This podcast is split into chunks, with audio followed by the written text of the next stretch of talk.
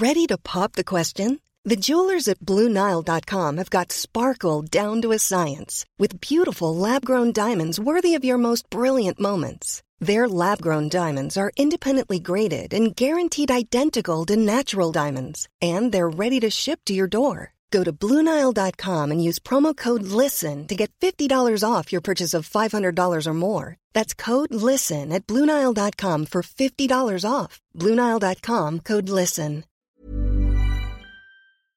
You don't think that it's time that somebody cared enough to have a dream? Why are you getting so upset? This is not about you. Yes, it is. You are a human affront to all women, and I am a woman. At some point, you gotta decide for yourself who you are. Can't let nobody make that decision for you. How do you go about getting an exorcism? I beg your pardon?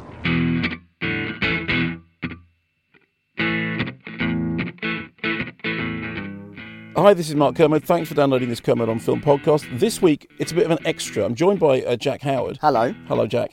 We, we said we'd do a, a little kind of a Christmas extra. We give. It's the season of giving, and we've decided decided to give to our listeners in the way that only we can. And we don't expect anything in return. well, I do. I expect. Oh, right. Yes, I expect them to tell all their friends. Oh yeah, sure. you No, know, well that goes on set. Numbers, numbers, numbers. You know, it's what it comes down to. Um, but we decided that we would do a little Christmas extra, a little a little stocking filler of favourite Christmas movies. Hmm. Now, this is a subject in which I am horribly well versed. So, do you want to go first, or do you want me to leap in? I think leap in if you think you have something to say. All right. So, hands down, no question. Absolutely indisputable best Christmas movie ever is It's a Wonderful Life. I, of course, and if we're going to be boring, right? oh, we could. thank you. So that's an impl- so that wasn't a no. Yeah, I was going to say if we're going to be boring, we can stay. We can sit here and be like, right, okay, let's try and pick a top three, and and try and and and obviously that's number one. But I reckon we should try and not include It's a Wonderful Life and have it as the undisputed champion. Okay. but- Obviously. all right, but before we put it out of the way, can we just quickly do why it is? Of course we can. Okay. Yes. So the most important thing for me, and I bore everybody to tears with this, is the whole thing about It's a Wonderful Life is it is a feel-good movie, which for a large part of the narrative involves somebody's life falling apart to the point that they want to commit suicide. Yes. And everyone's memory of it, you know, uh, the critics at the time were very sniffy about it and said, oh, it's sentimental and it's schmaltzy and it's Capra-corn and all that kind of nonsense. And of course, it isn't. It it's actually really, really dark, and everyone remembers every time a bell rings, an angel gets its wings, and all that. So what they forget about is the absolute despair of George Bailey. And I remember that when um, uh, Trump was elected, somebody put up a picture of um, uh, you know, of the Bedford Falls uh, sign replaced by you know the positive, positive and it was and it, that was exactly what it was. It's like oh we've suddenly moved into the alternate version, the world in which.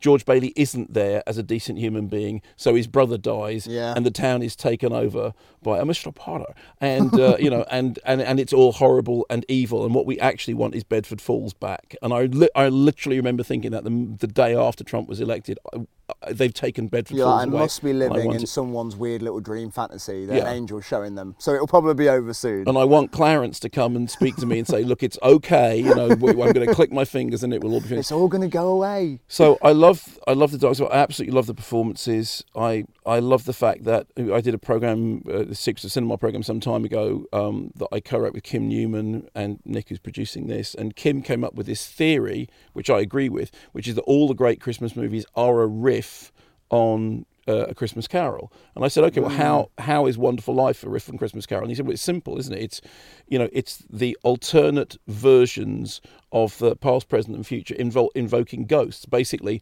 ghosts come down to show somebody what the world could be like if they were you know related to it in a different way it's just it's the it's the antithesis that in this case Clarence comes down to show George Bailey what the world would be like if he wasn't just the decent honest truthful man as opposed to the ghosts of Christmas past present and future coming down to show Scrooge what the world will be like if he doesn't change but the the thesis is the same because it ends up with the the Christmas family hug and everything you know because people realize that there is value in stuff other than just money. And of course, the punchline of It's a Wonderful Life is everyone comes around and pays off the lost money. Mm-hmm.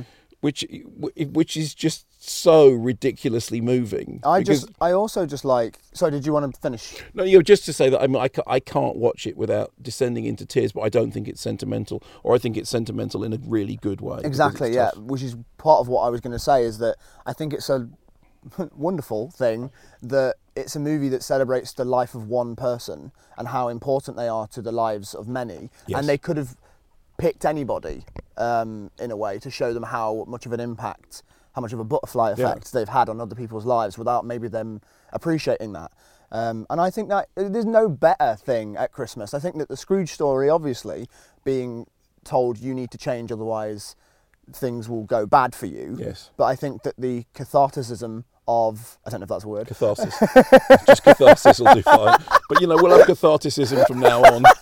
I think we should all subscribe to that. Um, I think uh, that, yeah, the the the, uh, the cathartic nature of being told, no, you are a good person and you have value and Mm. you are worth sticking. It's worth sticking around. Is it, it is it's it's sentimental but in a really good way. Well, it's the ultimate triumph of the everyman. It's the point is that what is brilliant about him is that he is an ordinary everyman, and that's it. And that's Mm. and that's what people you know people got all. I mean, actually, some people thought that uh, when when It's Wonderful Life first came out, it was accused of being you know proto-communist. People said, "Oh, you should look into." I mean, there was you know, there was literally people's very serious thing. You should look into this. This Oh, is wow. this is this is all communist. This being nice thing. That's, that's, that's all communists, you know. And uh, and it, I, I I do think it's one of those films like Shawshank Redemption that, that that has discovered. I mean, Wonderful Life became a Christmas movie staple as a result of its TV screenings. So it was people found it on television, and I mean, I, I can't, I couldn't possibly go through a Christmas without watching it, and I because I think it is. my mum has been very specific this year about that we're all going to sit and watch it, and I was like, okay. Uh, so I'm, I'm like, I'm like holding off for when I go back because she wants it to be a family thing, and I'm way down for that. That sounds, that sounds great. No, it's just absolutely brilliant. Hello, who's this? Oh, Mr. Welch. Okay, that's fine, Mr. Welch. Give me a chance to tell you what I really think of your wife. George, Will you get out and let me handle this? Hello. Hello. What? Oh, you will, huh? Okay, Mr. Welch, Anytime you think you're man enough, you. Hello. Any. Dad, how do you spell hallelujah? How should I know? What do you think I am? A dictionary? Tommy, stop that. Stop it. Janie, haven't you learned that silly tune yet? You play it over and over again. Now stop it. Stop it.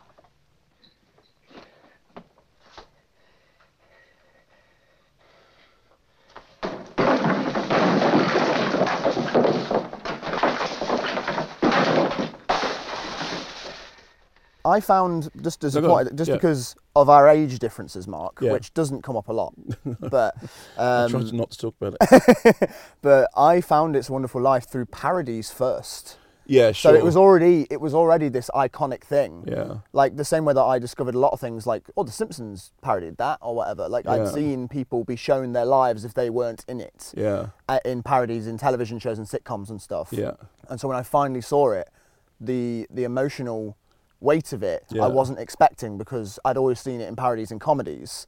But even in those, I think they take it they take the the idea seriously that it, there's a wish of I wish this never happened or Yeah, yeah, yeah. or I, I you know just to try and take away the It's a pain. what? Yes, it's a what? It's a what if thing. It's almost like the, the you know this is only coming to my mind now, but like the way that Eternal Sunshine of the Spotless Mind is similar to like I wish I could just get rid of this. Um, and I love Eternal Sunshine. Oh my god, it's Did you know that there's a there's an uncredited Jim Belushi remake of uh, It's a Wonderful Life, and it's called something like Mr. Miracle or Miracle. I mean, it is literally It's a Wonderful Life, but with Jim Belushi, and it is terrible. it's never it's- heard of it- No, it's well, it was you know, it's one of those things that nowadays it would go straight to straight to your Netflix. Sure. Mm-hmm. Never watch this account, and I had to review it for Sight and Sound, and I was like five minutes into it thinking.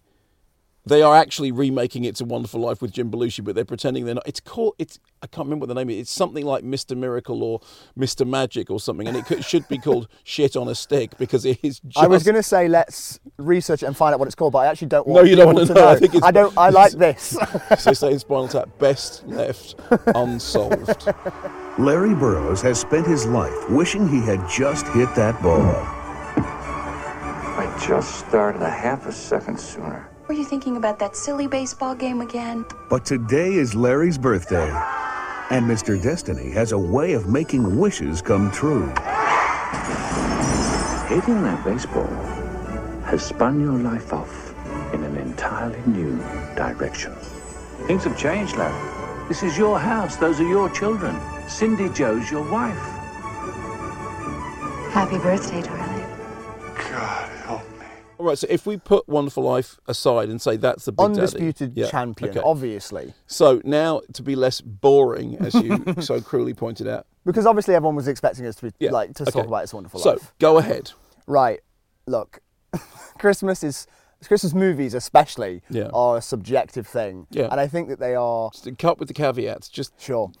I absolutely love Ron Howard's How the Grinch Stole Christmas. oh, I okay. absolutely love it. Every single year I look forward to watching it. I always forget how funny I find it. I'm always just a massive fan of Jim Carrey anyway. Okay. But I think that it's one of the last movies where people did like like that now obviously it's been remade recently with Benedict Cumberbatch and an animated version Mm. of it which I haven't seen I didn't like it. but It's all right, but you know. sure but it's, it's all right because the story's all right. It Yeah, wasn't yeah, all yeah, yeah, because yeah. it's you know. but like it- it's one of the last movies live action where somebody's a creature and they're head to toe in a In the costume. creature show costume, okay. Uh, and I love that. Like just even looking back at it now, just knowing where the film industry's gone, just as a nostalgic thing, I like seeing that.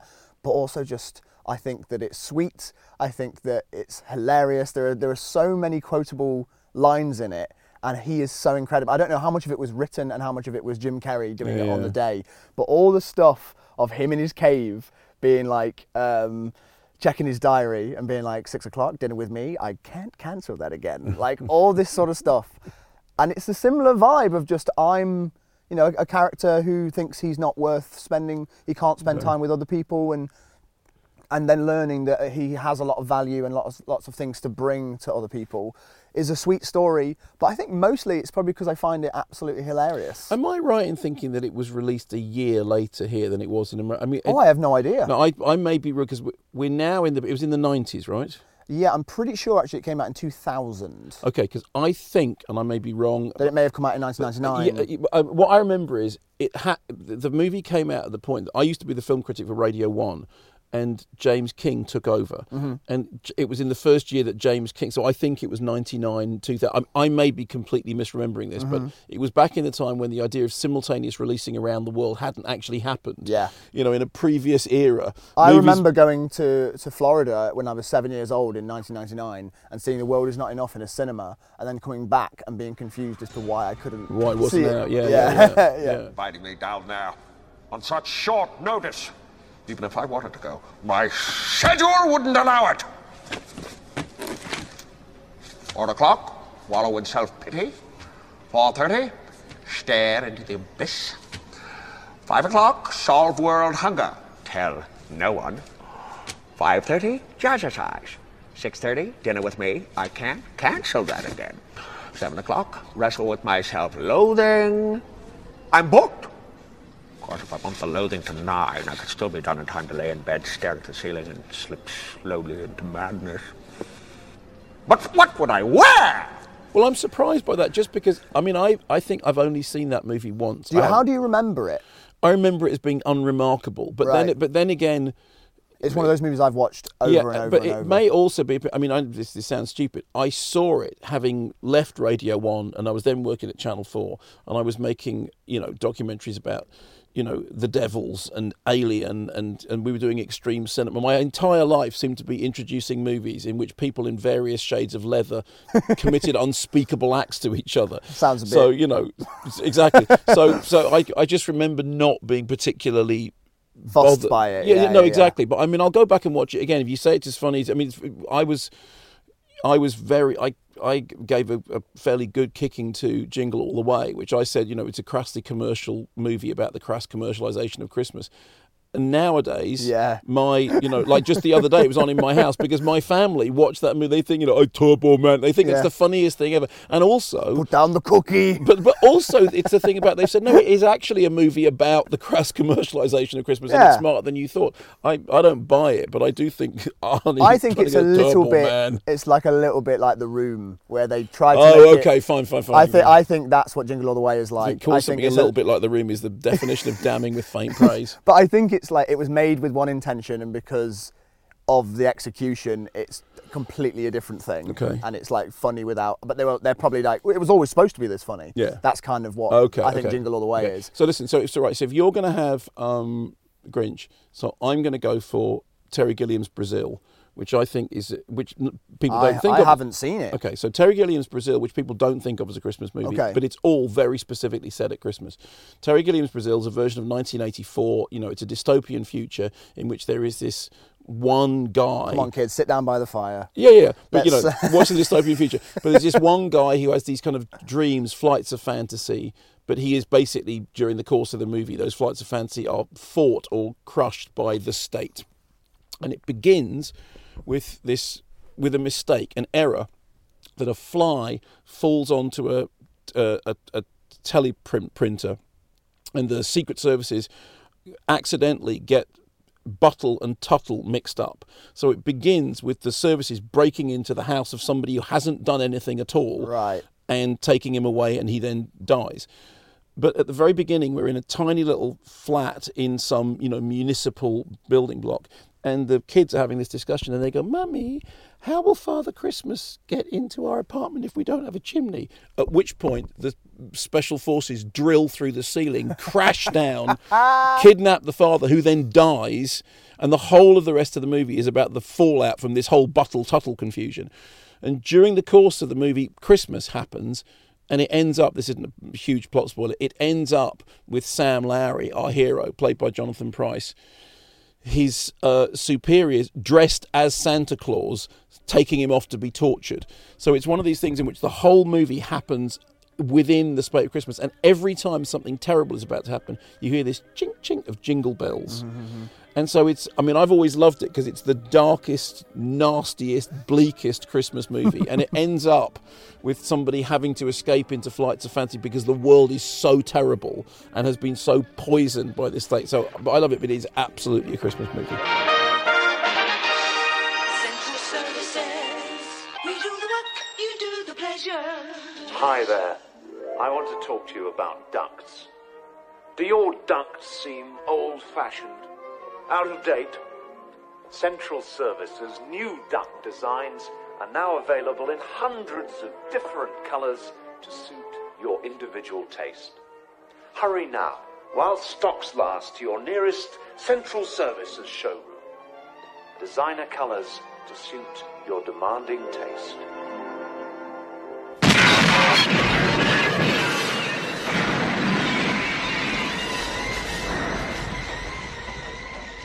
Okay, yeah, I, I think that that's interesting because there's that debate about Die Hard. Oh, well, there's no debate There's about no Die Hard. There's but- no debate. No, there is, but okay, yeah, fine. that it is a Christmas movie. Of course it is. We Bruce all Willis doesn't know what he's movie. talking about. Yeah, I can't believe that Bruce Willis like, tried, tried to definitively say, no, it's not a Christmas movie. That's like the guy who created uh, the GIF says it's pronounced GIF, and I'm like, well, you know, you're wrong. yeah, Die But, Hard. there's, but- but there's also it's like Scarlett Johansson because you go you- you know she pronounced it Johansson that is how you pronounce it Sure, right? yeah. yeah okay but you go well it's Johansson Oh, you think it's Johansson? well no it's Johansson it's, your name is pronounced how you how you pronounce your name but the fact is you know whenever she says it's Scarlett Johansson and Tom Wilkinson sort of puts it said it's Scarlett Johansson you want to go is it though because you know it's, it's like I don't think that's much of a debate let's be honest going on. No, okay, but okay. So Die Hard. Here's the thing with Die Hard. I mean, firstly, Bruce Willis saying it's not a Christmas movie. You go, yeah, just because you made it. Yeah, it doesn't mean you know. Doesn't mean you know. It's not for you anymore. It is a story that is, you know, all, firstly set at Christmas, in which um, it's first it's the you know it's the Christmas Carol story that he has to discover. He has to do the thing about you know please tell my wife that I love her and I'm so sorry that I didn't do the thing. So he has to get back. It's a story about him rescuing the princess in Yeah. the tower, in which there's all the ho ho ho. Now I have a machine gun, and in which her name is Holly. Yeah. It's, you go, you know, end, I think it it's a Christmas movie. Yeah, and it begins Yeah. with the with the, the Christmas rap thing, and it snows at the end. It is absolutely a Christmas movie, and Bruce Willis is only saying it isn't because he's a plank. Yeah, I absolutely love Die Hard. I came to Die Hard quite late as well. Um, I would say it's one of the best, but I wouldn't say it's like one of the ones. I, I, it's one of the ones I want to watch every single year. Yeah. But it's not one of the ones I would put up there as like my favorite. Because when I think of a Christmas movie, I'm specifically thinking of like something that's putting me in a specific mood. So when I hear about What was one? You, what's Terry, Terry Gilliam's one called? Brazil. Brazil. When I think about that, I'm like, I will probably watch that at some point, but it's not the sort of thing that I'm He'll thinking. watch at Christmas. Yeah, I'm not thinking. Okay. You know, I'm just, I'm, I've just got this thing in my head. I've got this imagination, or I've got this imagination in my head of you and your kids when they were younger, being like, "Come on, kids, we're gonna, we're gonna watch Brazil." Gonna watch like, Dystopian Dad, not, Fancy." Not again. okay, right, right. So you'll you'll go. Okay, um, another one that I absolutely love, again from childhood, and it's probably better in my mind because I haven't seen it for a while, but is uh, the first and only the first, The Santa Claus. Okay. With Tim Allen. Okay. Where, Wow. Yeah, yeah. Okay. the- these are these are the films that I saw when No, I was a that's kid yeah. and like grew up with, um, and I for a long time didn't get it. Uh, not not in the way you're supposed to. I just thought Santa Claus was spelt with an e at the end. I didn't know it was because that, that's how I saw it every single year, and I didn't know it was about contracts and and clauses You in didn't get the. Santa Claus I didn't pun. get the pun when I was a kid, and then as I got older, I was like, oh, it's got layers. uh, yeah, I absolutely love it. I think that it's it's Tim Allen doing a good job, and then you know just before he started phoning it in, I think it's a really good family story. I think it's like you know parodied beyond belief now. The idea of like It's Miracle on 34th Street meets The Fly. sure, yeah, You know, yeah, he just t- it turns into Santa Claus. Shall I tell you my my sto- actually this may be where I'm misremembering this from in that case. Go on. This may be why I think The Grinch was released in two different years. I had to go to to Disneyland Paris Mm. to interview Tim Allen for the Santa Claus. Okay. No, but here's the thing. Okay. Firstly, I wasn't a fan of the Santa Claus. I'm you know no, I don't imagine you were. I was, I was, I was sort of, you know, I wasn't looking forward to bringing this up. No, no, but it's fine. You know, it's fine. You did Broadchurch and all that stuff. So I went on the metro, whatever it was. The you know, the, what's the train that goes to Paris? Uh, the uh, The Eurostar. The Eurostar. Went the Eurostar to Paris. Took forever. Got to uh, Disneyland. Johnny Vaughan was there, and my main memory of the day is that before we got to interview Tim Allen for like eight minutes, they let you go on Disneyland. So I went on a bunch of roller coasters with Johnny Vaughan, which was a weird thing because I don't, you know, I don't really know Johnny Vaughan very well, but we spent a day hanging out at Disneyland, and I just wanted to be home. And it took a very long time to get there. It took a very you sound very, like you're in a Christmas movie. yeah, it took a very, very long time to get back. And in the middle of it, I spent nine minutes interviewing Tim Allen about a film which I didn't like. And he was the end of the day, and he was quite tired, and he uh-huh. wasn't very good. And then when I got back, it turned out the DAT machine hadn't recorded. The DAT machine was a digital audio tape recorder. It's one of those things that you pressed a number of buttons. You know, you, when I started, there was reel-to-reel tape recorders, mm-hmm. and you could see the reels going round, so you knew it was recording. You had to But churn it yourself. you had to churn it yourself, exactly. but with a DAT machine, you didn't know if it was working, and sometimes it wasn't. Like quite regularly, it wasn't. Anyway, so I came back without an interview with Tim Allen, and they For the went- best, I think, For the best, exactly. And I remember Radio One saying, "How was it?" And I went, "It wasn't." That was- I thought it We've was got a, sa- nothing. a sacking offence, but you know. I know you're Scott Calvin. You know you're Scott Calvin. So let's make this simple. I say name, you say Scott Calvin. Name, Kris Kringle. name, Santa Claus. name. Père Noël. Babbo Natale. Père Nicole. Papa Gijo. Okay, Calvin. Maybe a couple hours in the tank will change your mind. There is another movie that I always associate with that period, which is the the the the film uh, starring Jim Varney, J- which is Ernest Saves Christmas. Right. Which I think of at about the same time, and I which was detect- as an example of how bad it was. As far as I remember, it came out here at Easter. Um, and Ernest Saves Christmas is a terrible film starring this guy who was famous for doing a series of adverts for a postal company or something in America, and I never found him funny. But the only thing I remember about it is that in the middle of the film, he gets a job as an extra in a Christmas horror movie. Mhm. And I repeat this all the time. It's the, the Christmas horror movie that I wish existed. It was called Christmas Slay, S L A Y. And the tagline was, He knows if you've been bad or good, and he's got an axe. I want to see that. I know, I know. So that's, the- That that's the one so thing I always wanted to see, but I never, I never I want it. that to be a piece of dialogue. the thing that I remember now about the Santa Claus as well, and the thing that I, because I, I, you know, I have an awareness about the fact that it's Yeah. not great, but I find it funny that the actual storyline of the movie is that uh, Tim Allen's son, who's called Charlie, because all kids in Christmas movies are called, Called Charlie. um, he isn't interested in spending time with his dad. He like it's not like oh he's in, uh, you know he's he he's a father who doesn't try very hard. He tries very, very hard to try and please his son. He's not great at it. He's not a great dad, but his son is so uninterested in him until he starts to become literally Santa Claus. That's what it takes to get his kids' Or, attention. or, or what I take away from that is he's not uninterested in him until he starts to put on weight. That's, that's how that's how he becomes Santa Claus.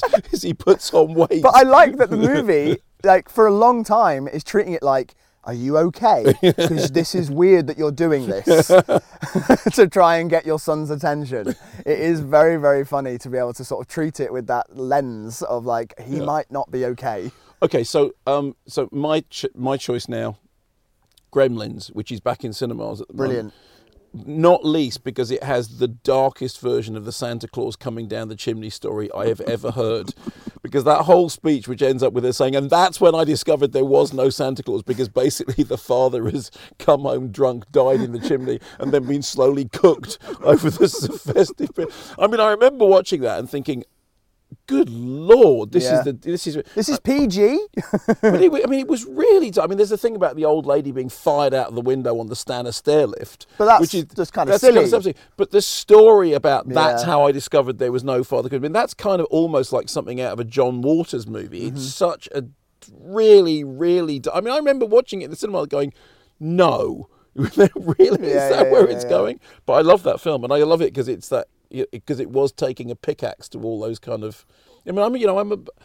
I love It's a Wonderful Life, but I like the I like the darker. I think it. I think that was in the era as well, wasn't it, when like Spielberg was like behind the scenes on a lot of stuff and like putting his sensibilities into into movies, even if he wasn't the he didn't direct Gremlins, did No, he? no, no. he's a producer on it. Joe though. Dante. But he's a producer on Gremlins. Yes, I think so. Yeah, I think it's yeah, yeah. And uh, that that was in the sort of same era, at least in my head, as things, and it probably is quite far apart from from things like um, Poltergeist. Well, it's not a million miles Yeah. away because it's. I mean, you know, Polter, Poltergeist is. I mean, Poltergeist was famously the film that gave us the PG thirteen certificate because it was Right. past PG, and everyone went, "That's a PG." Hmm. The bit with all the corpses coming out of the swimming pool, and the bit with the mad clown under the bed that strangles the little kid, Yeah. and the bit with the little girl getting sucked into the vortex that looks like a massive interstellar uterus. It's like, what? That's a PG Just movie. Just make sure you watch it with an adult. It was Christmas Eve. I was nine years old. Me and Mom were, were decorating the tree, waiting for Dad to come home from work. A couple hours went by. Dad wasn't home. Mom called the office. No answer. Christmas Day came and went, and still nothing. So the police began a search. Four or five days went by. Neither one of us could eat or sleep. Everything was falling apart. It was snowing outside. The house was freezing, so I went to try to light up the fire. And that's when I noticed the smell. Firemen came and broke through the chimney top. And me and Mom were expecting them to pull out a dead cat or a bird. And instead, they pulled out my father.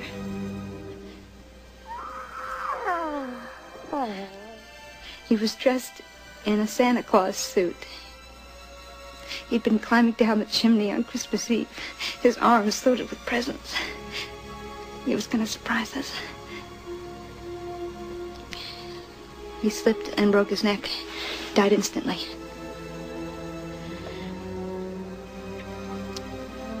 And that's how I found out there was no Santa Claus.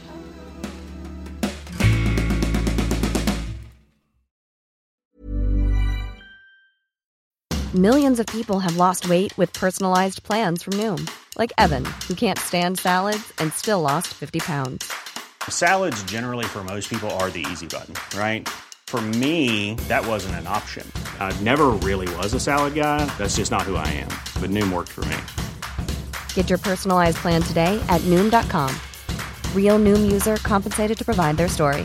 In four weeks, the typical Noom user can expect to lose one to two pounds per week. Individual results may vary.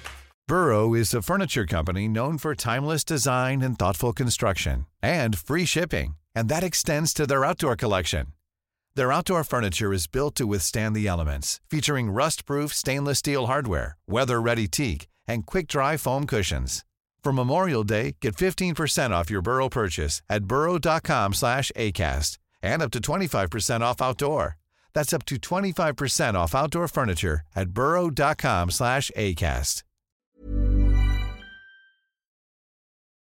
Right, uh, my final choice is Home Alone.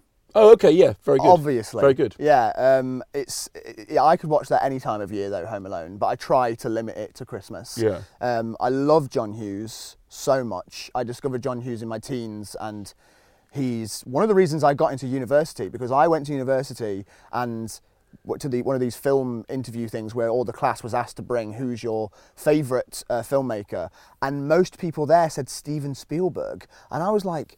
Have you not tried? I was like, why have you? Why are you here? And I brought up John Hughes and said that how much I loved the sensibilities that he brings to films and the things that I'd noticed even stylistically that every single one of his films ends with a freeze frame. That like just things like that I just found interesting at that at that Right. age.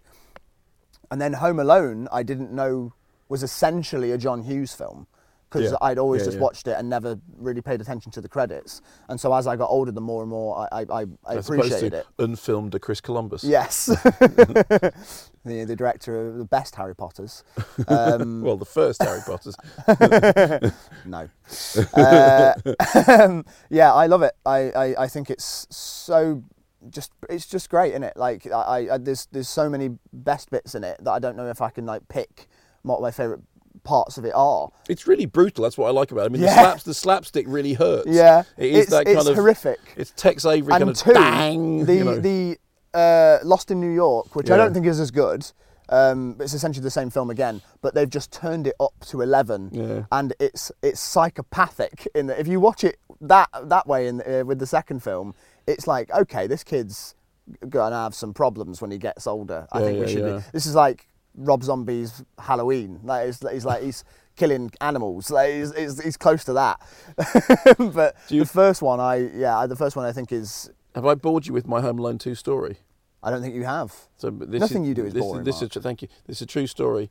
When Linda and I were first together or married early on, Mhm. we were in New York and it was summertime and we were walking through New York and it was really magical and you know we were in love and it was you at Central Park and it started snowing. Wonderful. In the middle of the summer. Oh wait, I know where this is going. and it was the snow blowing off the set where they were filming Home Alone 2 in the in the hotel in Yeah. the corner of the park. Yeah. And it was so we literally got snowed upon by Home Alone 2 snow. That well, that is not a boring story it's in not, any is it? way. No, not at all. That's great. Get the hell out of here.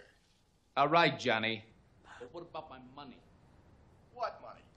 AC said you had some dough for me. That a fact. How much do I owe you? AC said 10%. Too bad AC ain't in charge no more. What do you mean? He's upstairs taking a bath. He'll call you when he gets out. Hey, I tell you what I'm gonna give you, snakes. Snakes. I'm gonna give you to the count of ten to get your ugly, yellow, no good keister off my property before I pump your guts full of lead. All right, Johnny, I'm sorry. I'm going. One, two, ten.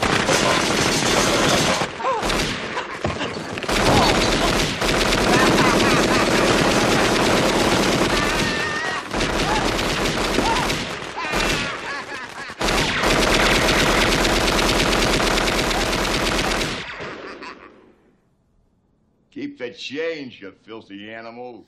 Which means I'm going to finish off this round in that case by Love Actually.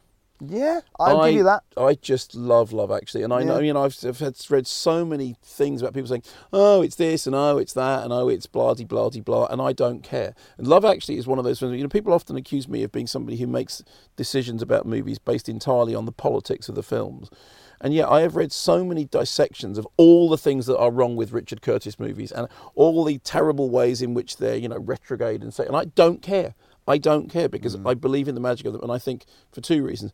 Firstly, the scene in Love Actually when Emma Thompson cries Yep. is one of the one of the greatest things In in, cinema. the, in cinema. Yeah, and I would really I would say no matter what you think about the whole of the rest of the movie, I, I- don't care because her crying Yeah. in that scene is just. I was hoping you were going to bring that up because if you weren't, I was going to. Because I, I agree. I think that that whole film hangs on that moment. Oh, Um, just pierces my heart every is- time. Yeah, it is shattering. And then she does the thing that she she shakes her hands in And front of her and then she goes back out again, and she goes like, "Come on, oh, Yeah. you know, oh, they're all ready." I can't, you know. and that uh, uh, you know and and I think as well especially for for women um, from what I've heard um, I think that that moment is especially telling for like how they feel and how and, and, and how truthful that moment is um, I just think it, I just think it's universally Brit. It's the it's the fact that she that she oh yes I, just excuse me a minute I've just got to and then she goes off the and she and it's genius because there's nothing else in the room other than her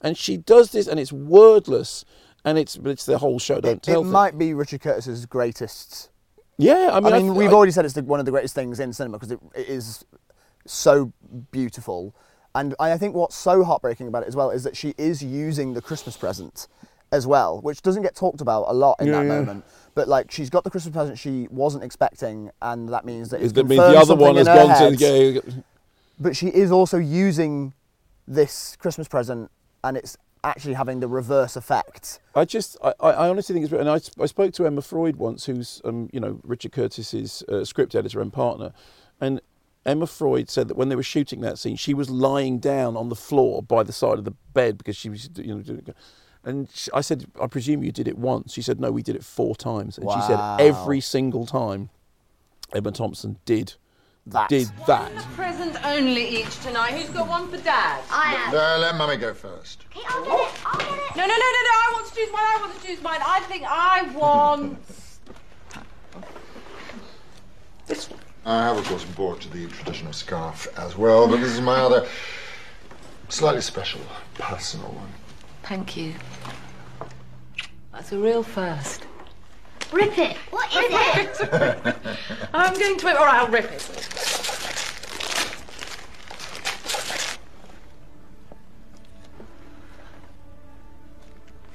God, that's a surprise. what is it? It's a CD. Joni Mitchell. Wow.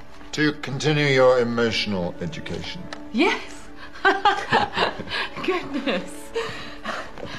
That's great. My brilliant wife. Ah, yes. Actually, um, do you mind if I just absent myself for a second? All that ice cream. Uh, darling, could you make, just make sure the kids are ready to go? All right, no. I'll be back in a minute.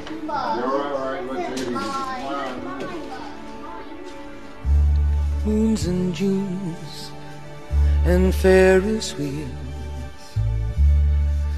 The dizzy dancing way that you feel. And also, and I don't care what anyone thinks about this. Go on. I love Hugh Grant dancing through Ten Downing Who Street. doesn't Who like doesn't? that? It's just great. I- I- Every single time the cut off of the music and him going, Yeah, go, wow. "Oh!" Yeah, it's like that meeting yeah, with this yeah. is just. He's great in that. Oh my god! I yeah. love Hugh Grant. Like, yeah, no, so do I. I, I, all of it, the, the bumblingness of it. Like, I actually, I would like him to be prime I'd like minister. him to be prime minister. Yeah, if I could vote for him. And I'd like him to do the speech that he does to the evil American president, Yes. played so brilliantly by Billy Bob Thornton. Yeah. Well, it seems like Hugh Grant is taking that role on at the moment in twi- Yeah, yeah, on. Twitter. Yeah. He is trying to sort of inspire that hope at the moment. Um, Well, yeah, know. I think Love Actually is great. I have a similar relationship with Richard Curtis where I like most of his stuff. I have a problem with About Time because I enjoyed that movie and I was enjoying the sort of the the sort of uh, the Yeah. feeling of it all. But it, it created a rule in time travel and then broke it. Yeah, yeah, yeah. And I was like, but you created that rule. That's the one rule. I was like, okay, I get it. That's the one rule you've created, and everything else is up for grabs. But then you broke it, and I was like, how am I supposed to? I, I don't know. I, that just I know there bothers me. the whole. But once you get into the timey wimey thing, Yeah. it's, it's you have you And have to stick you- rigidly to it. Totally, you you get your own rules. Yeah. Uh, but yeah, I like Richard Curtis's uh, movies mostly, and I think that Love Actually is no exception. I think it's an essential Christmas watch. Good. All right. So Love Actually, we're agreed on. It's a Wonderful Life, Yeah. we're agreed on. Die I'll- Hard we're agreed on. Die Hard we're agreed on. I will give uh, the Ron Howard Grinch a Yeah. second look. When You- we had, this is just a funny story. When we had, uh, we did a project a few years ago with Ron Howard and Brian Grazer's company. Right. And We being you and Dean. Me and Dean, yeah. Yeah. And we were, because I don't know if I've mentioned, but I'm in a comedy duo called Jack Yeah, and you Dean. never mentioned it before. and we did a project with them, and we luckily at one point got to go for dinner with Ron Howard, uh, and it was at his favourite restaurant in central London, and we had this little section cornered off. It was me and Dean and a bunch of other people who were working in, on similar things. And Ron Howard turned up. We're all in like we're like suited and booted. And He was he wearing the up, baseball cap. Baseball cap. Yeah. You know, you know, do what you want, Ron Howard. And he had He his dinner. Rush, he can do whatever he wants. and then he and then he left earlier than everybody else. Fine. Mm. But Dean had had a few wines at this point, and just as he was about to go, he sort of just tapped him and said, "I just need to tell you, I, I, I wouldn't be able to live with myself, but I think that The Grinch is one of the greatest. It's one of my fa- favourite films." And Ron Howard was so taken back by this compliment that it, he was like, "Oh, oh, th- okay, thank you," because I hear that making it wasn't fun. Oh, right, okay. And there was a, there's a point. There was a day where Jim Carrey was complaining so much about wearing the Grinch costume that Ron Howard did it as well and directed for the day dressed as the Grinch. so they were both in full Grinch head to toe outfit. Um, so yeah, like that was just a funny story. Lars von Trier's version of that was he directed the naked scenes from The Idiots when he was naked. To which the thing is, Lars, y- y- that's You just don't need to do that. That's, that's if you directed them dressed as the Grinch, I would have bought it. But you running around and saying, I would love that. That's just weird. All right, well, happy Christmas, Jack, and I'll see you in the new year. Merry Christmas.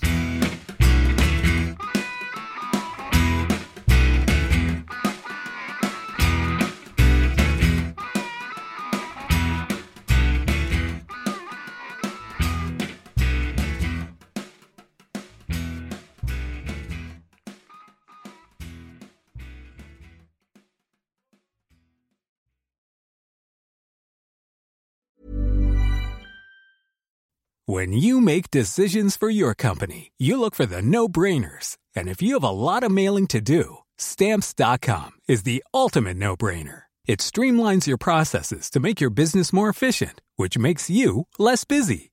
Mail checks, invoices, legal documents, and everything you need to keep your business running with stamps.com.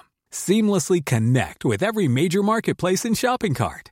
Schedule package pickups and see your cheapest and fastest shipping options from different carriers. With rates up to 89% off USPS and UPS rates. And with the Stamps.com mobile app, you can take care of mailing and shipping wherever you are. Make the same no brainer decision as over 1 million other businesses with Stamps.com. Sign up with Code PROGRAM for a four week trial, plus free postage and a free digital scale. No long term commitments or contracts. That's Stamps.com. Code PROGRAM.